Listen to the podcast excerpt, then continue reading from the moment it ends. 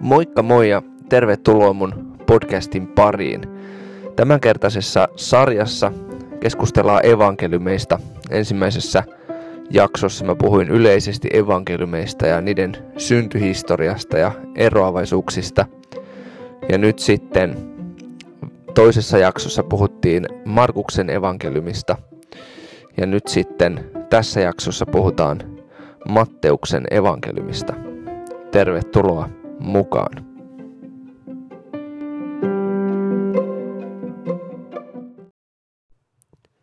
Kuten mä jo ensimmäisessä jaksossa sanoin, niin Matteuksen evankeliumin todennäköisin tausta on Markuksen evankeliumi, sitten tämmöinen lähde, jota käytetään, josta käytetään nimeä Gu, ja sitten Matteuksella on tällaista omaa materiaalia.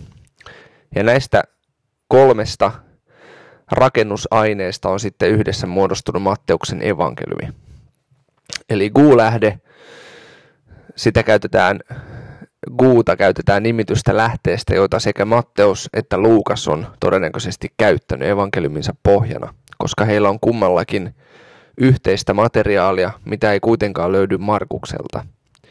Sitten Markuksen evankeliumi on selkeästi ollut kummallakin pohjana oman evankeliuminsa kirjoittamiseen, ja sitten heillä on näiden lisäksi niin omaa materiaalia.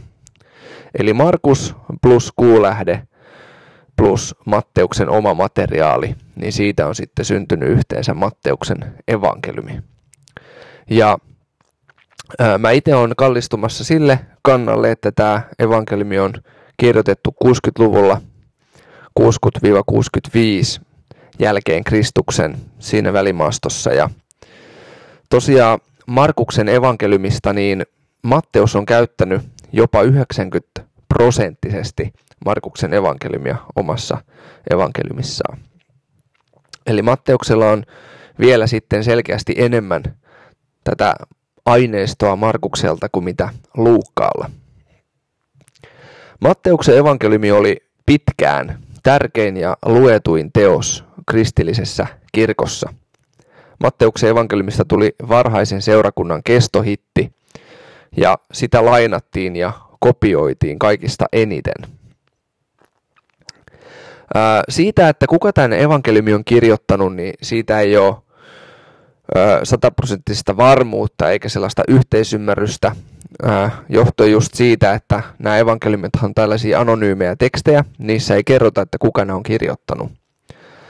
Mutta hyvin pitkään Matteusta on pidetty tämän evankeliumin kirjoittajana. Toisella vuosisadalla siitä oltiin jopa aika varmojakin, että, että Matteus sen olisi kirjoittanut.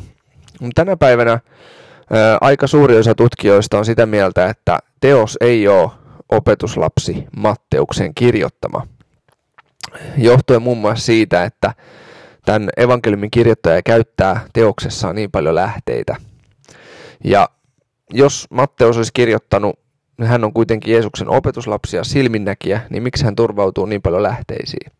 Lisäksi Matteuksen omaa kääntymyskertomusta, mikä täältä evankeliumista löytyy, niin, niin, niin se on samanlainen kuin Markuksella. Eli tota, voisi luulla, että jos hän on itse sen kirjoittanut, niin hän kertoisi siitä omasta kääntymiskokemuksestaan vähän eri tavalla tai kertoisi siitä monipuolisemmin. No, oli niin tai näin, niin joka tapauksessa on aika lailla selvää, että Matteus on kuitenkin ää, vähintäänkin näissä lähteissä sitten ollut mukana. Jotkut tutkijat esimerkiksi veikkaa, että se Gu-lähde olisi Matteuksen tuottama. No, kuitenkaan nyt näiden vuosisatojen ja tuhansien aikana niin ei evankeliumille ole osattu esittää parempaakaan kirjoittajaa kuin Matteus, ei ole mitään muutakaan vaihtoehtoa tällä hetkellä sen kirjoittajaksi, niin tota, on ihan hyvä. Voidaan mun mielestä puhua Matteuksen evankeliumista. Vaikka hän ei olisikaan sitä sitten itse kirjoittanut tähän muotoon, niin hyvin todennäköisesti hän on ainakin sitten ollut mukana niissä lähteissä, mitä tässä evankeliumissa on käytetty. Eli Matteuksen evankeliumi pohjautuu Jeesuksen silminnäkijöiden kertomuksiin, niiden ihmisten kertomuksiin, jotka on hänen seurassaan elänyt ja ollut.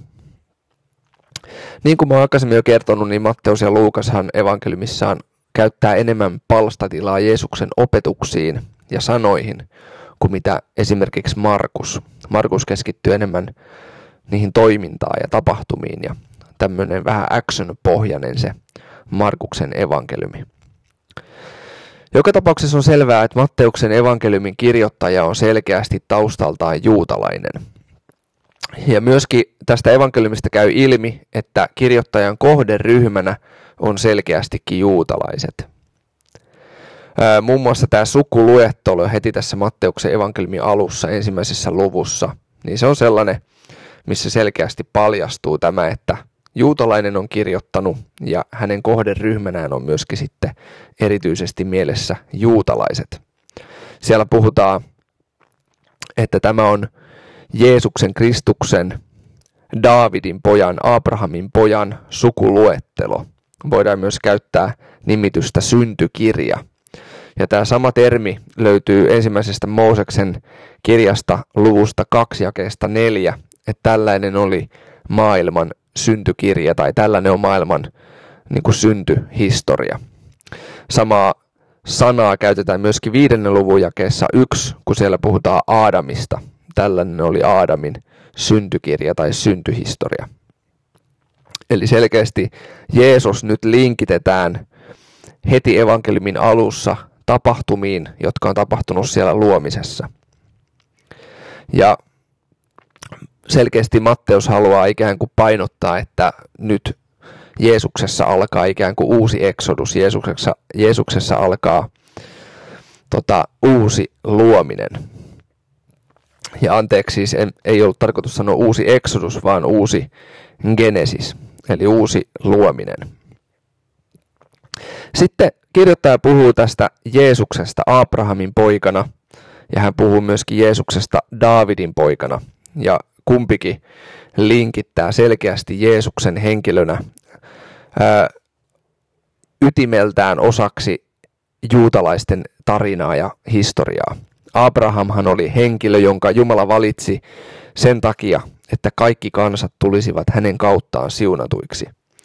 Ja nyt te, Matteuksen evankeliumin kirjoittaja sanoo, että, että Kristus on nimenomaan Abrahamin jälkeläinen, Abrahamin poika. Sitten tämä David henkilönä, sehän on hyvin keskeinen juutalaisten historiassa vanhan testamentin teksteissä. Davidin kuninkuudesta ennustettiin siellä, että se tulee niin kuin jatkumaan ja kestämään ikuisesti. Että Davidin jälkeläinen tulee istumaan kuninkaana valtaistuimella ja hänen kuninkuutensa ei koskaan lopu. Ja nyt Matteus, Matteus sitten sanoo, että joo, Jeesus on tämä tyyppi. Myöskin tämä David tulee hyvin näkyviin tässä sukuluettelossa silläkin tavalla.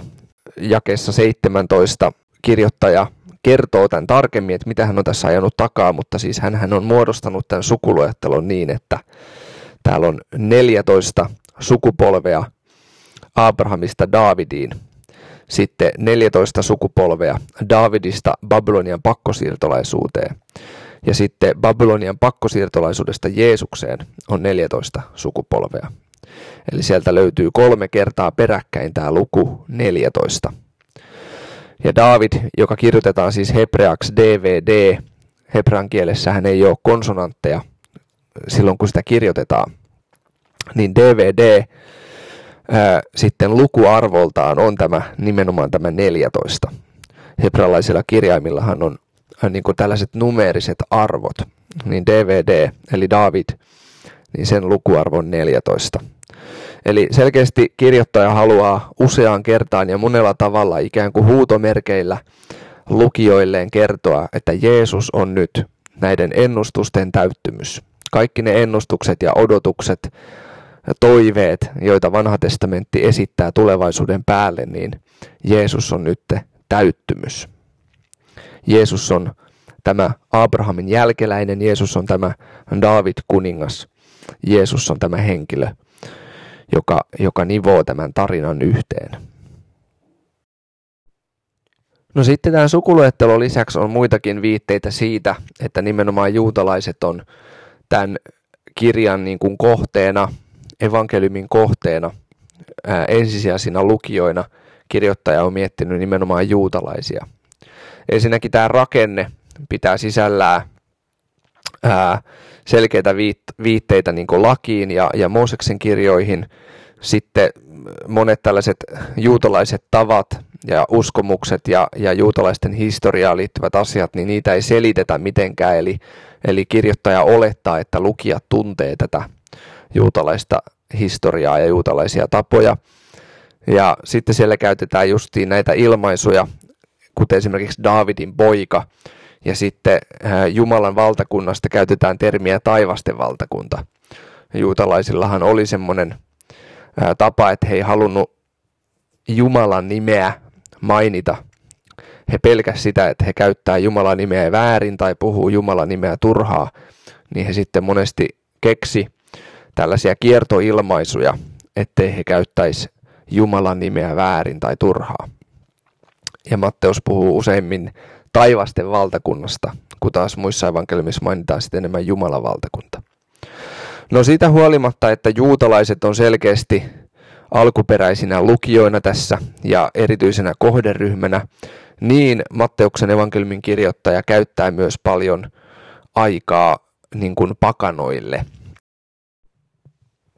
Eli pelkästään jo tässä sukuluettelossa siellä mainitaan pari pakanaa. Sen lisäksi, että ne on pakanoita, niin nämä on vielä naisia. Eli tästä Matteuksen evankeliumin sukuluettelosta löytyy neljä naista yhteensä. Se oli hyvin harvinaista ää, tuon ajan ihmisten sukuluetteloissa, että sieltä löytyy naisia. Eli selkeästi Matteuksen evankeliumin kirjoittaja haluaa viestittää, että Jeesus tuli kaikkia kansoja varten ja Jeesus periytyi ja hänen sukupuuhunsa kuului hyvin monen kirjavaa sakkia. Siellähän myöskin osa näistä sukuluettelon ihmisistä niin on myöskin aika pahamaineisia. Eli, eli sieltä löytyy esimerkiksi tämä Porto Rahab tai, tai sitten sieltä löytyy Patsepa, josta käytetään nimitystä Uurian vaimo.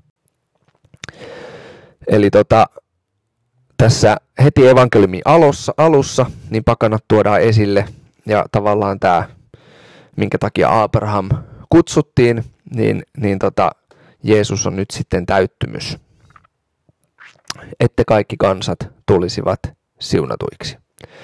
Sitten Matteuksen evankeliumin lopussa, siellä myöskin pakanat otetaan uudelleen esiin. Siellä Jeesus antaa lähetyskäskyn tai käskyn tehdä opetuslapsia. Ja nimenomaan sielläkin käsky annetaan tehdä opetuslapsia kaikista kansoista. No sitten evankeliumista löytyy myös Itämaan tietäjät, jotka hyvin suurella todennäköisyydellä oli pakanoita, ja ne tulee kumartamaan Jeesuslasta. Jeesus on noin 2-3 vuoden ikäinen, kun ne Itämaan tietäjät tulee kumartamaan häntä. Sitten siellä puhutaan roomalaisesta sadanpäämiehestä ja kanaanilaisesta vaimosta, ja kummankin uskoa Jeesus niin kuin ylistää tai kehuu. Ja, ja tota, se on aika mielenkiintoista. Sitten siellä on myöskin ennustus Matteuksen evankeliumissa, jossa sanotaan, että valtakunta otetaan Israelilta pois ja annetaan kansalle, joka tekee sen hedelmiä. Eli tota, pakanoistakin siellä puhutaan. Selkeästi Matteuksen evankeliumin kirjoittaja haluaa loppuviimein niin kuin luoda tällaisen, rakentaa tarinan, missä, missä Jumalan kansa niin kuin tavallaan sekoittuu tai Jumalan kansa yhdistyy ja, ja Jumalan kansa muodostetaan nyt uudelleen. Jumalan kansa muodostetaan Jeesuksen ja, ja näiden apostolien ympärille. Eli se, joka uskoo Jeesukseen ja seuraa häntä, niin kuuluu Jumalan kansaan. Jos ajatellaan, että Markus oli enemmän evankeliumin kirjoittajana tämmöinen tarinan kertoja, niin Matteuksesta voidaan ajatella, että hän oli enemmän opettaja. Hän rakensi evankeliuminsa niin, että hänellä oli nimenomaan mielessä semmoinen opetuksellinen puoli ja opetuksellinen ulottuvuus. Mennään kohta vähän tarkemmin tuohon Matteuksen evankeliumin rakenteeseen ja sisältöön, mutta tämä on tärkeä huomata ja havaita, että just sen takia, kun Matteuksen evankeliumi tuo niin paljon esille sitä vanhan testamentin tekstiä ja, ja, ja juutalaisten historiaa, ja, ja sitten tavallaan jatkaa sitä tarinaa, mikä vanhassa testamentissa jäi kesken, niin, niin just sen takia Matteuksen evankeliumi sopii aivan loistavasti Uuden testamentin ensimmäiseksi kirjaksi. Ja kenties juuri sen takia Matteuksen evankeliumi on aikoinaan valittu ensimmäisenä evankeliumina Uuteen testamenttiin. Eli, eli se on vanhan testamentin jälkeen heti, heti se seuraava kirja on Matteuksen evankeliumi. Eli Matteuksen evankeliumi toimii hyvin tämmöisenä ikään kuin siltana vanhan testamentin ja uuden testamentin välillä. Matteuksen tavoitteena oli kertoa evankeliuminsa kautta, että Jeesus Nasaretilainen on vanhassa testamentissa luvattu Messias. Eli Jeesus on näiden odotusten ja ennustusten täyttymys. Israelin pakkosiirtolaisuus, Israelhan joutui pakkosiirtolaisuuteen synnin tähden, niin Israelin pakkosiirtolaisuus on edelleen käynnissä, mutta nyt Jeesuksessa, Kristuksessa se pakkosiirtolaisuus tulee päättymään. Eli hän, Jeesus, tulee vapauttamaan kansansa sen synneistä ensimmäinen luku, Matteuksen evankeliumin jae 21, siellä hän sanottiin näin. Hän synnyttää pojan ja sinun on annettava hänelle nimeksi Jeesus, sillä hän pelastaa kansansa sen synneistä. Eli Jeesus tuli sovittamaan ää, Israelin kansan synnit ja myöskin muiden ihmisten, muiden kansojen ihmisten synnit ristillä ja näin päättämään sen Israelin pakkosiirtolaisuuden. Sitten tällainen sana kuin täyttymys, niin se on Matteuksen evankeliumissa hyvin keskeistä ja tärkeää. Täyttymys. Matteus kymmenen kertaa käyttää tällaista sanaa. Hän kuvailee tähän tapaan, että tämä tapahtui, jotta täyttyisi esimerkiksi nyt profeetta Jesajan sana tai, tai jonkun muun profeetan sana. Hän jatkuvasti ottaa esiin näitä vanhan testamentin ennustuksia ja kertoo, miten ne täyttyy Jeesuksessa. On laskettu, että Matteuksen evankeliumissa on miltei 60 suoraa lainausta vanhasta testamentista ja yli 250 epäsuorempaa viittausta vanhaan testamenttiin. Eli todellakin Matteuksen evankeliumi toimii hyvin tällaisena siltana vanhan testamentin ja uuden testamentin välillä.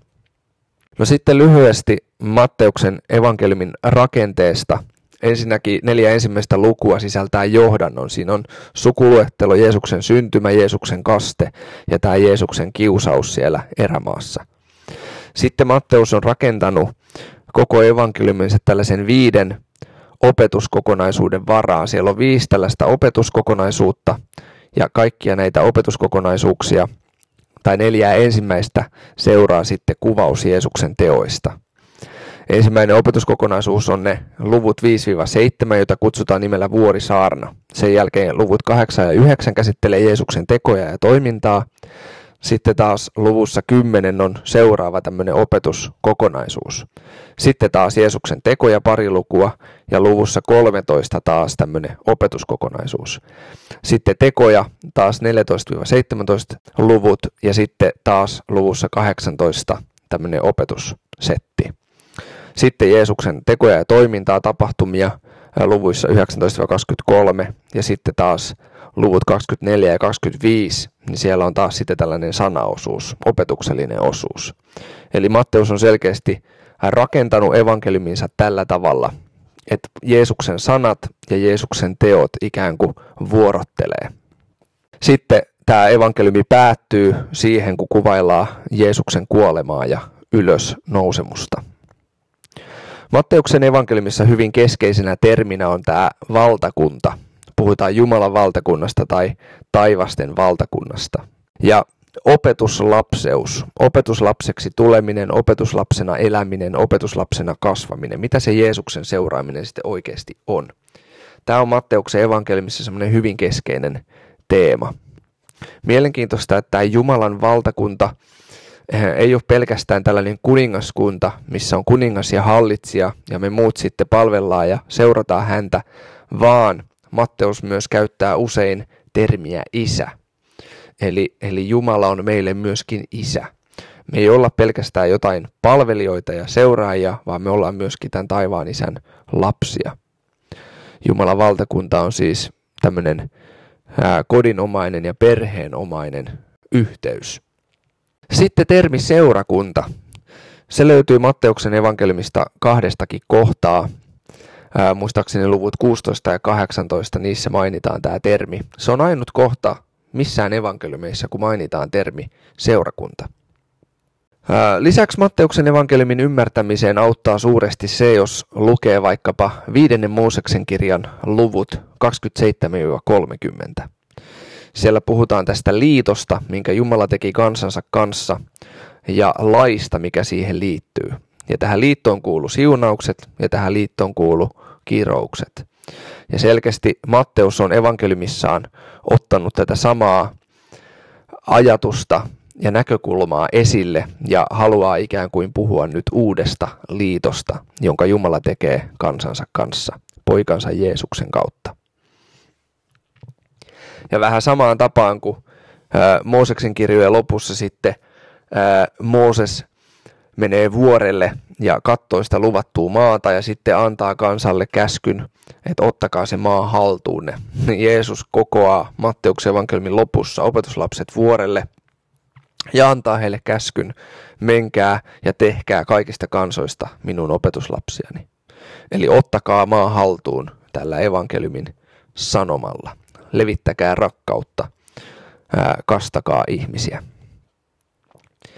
Loppuu vielä, että minkä takia mä henkilökohtaisesti tykkään Matteuksen evankeliumista.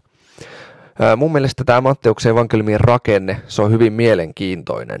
Se on itselle ainakin semmoinen kiva luettava, kun ensin luet opetusta ja sitten luet taas tapahtumia ja sitten luet taas opetusta ja sitten luet taas tekoja ja parantamisihmeitä ja niin edelleen ja taas menet opetukset. Siinä on semmoinen kiva on vuorottelu Jeesuksen sanojen ja Jeesuksen tekojen välillä. Sitten toinen tärkeä syy, miksi mä tykkään Matteuksen evankelmista, on Vuorisaarna. Mun mielestä se on niin kuin parhaimpia opetuskokonaisuuksia, mitä mä oon koskaan kuullut tai koskaan lukenut. Vuorisaarnasta mä oonkin tehnyt muutama jakson tänne podcastiin jo aiemmin. Jos et ole kuunnellut, niin voit vapaasti kuunnella. Sitten Matteuksen evankeliumi on aika pitkä, eli se tarkoittaa sitä, että Jeesuksen elämää ja opetuksia on käsitelty siinä aika laajasti, ja sen takia mä tykkään Matteuksen evankeliumista. Ja sitten ehkä viimeisenä tämmöisenä nostona voisin ottaa sen, että Matteuksen evankeliumissa on aika paljon Jeesuksen vertauksia – ja mun mielestä ne on tosi mielenkiintoisia. Vertaukset on jotenkin mielenkiintoinen tapa opettaa. Ne jotenkin jää paremmin mieleen ja ehkä helpommin avaa jotain Jumalan valtakunnasta. Niin Matteuksessa on aika paljon talletettuna näitä ja senkin takia mä tykkään Matteuksen evankeliumista.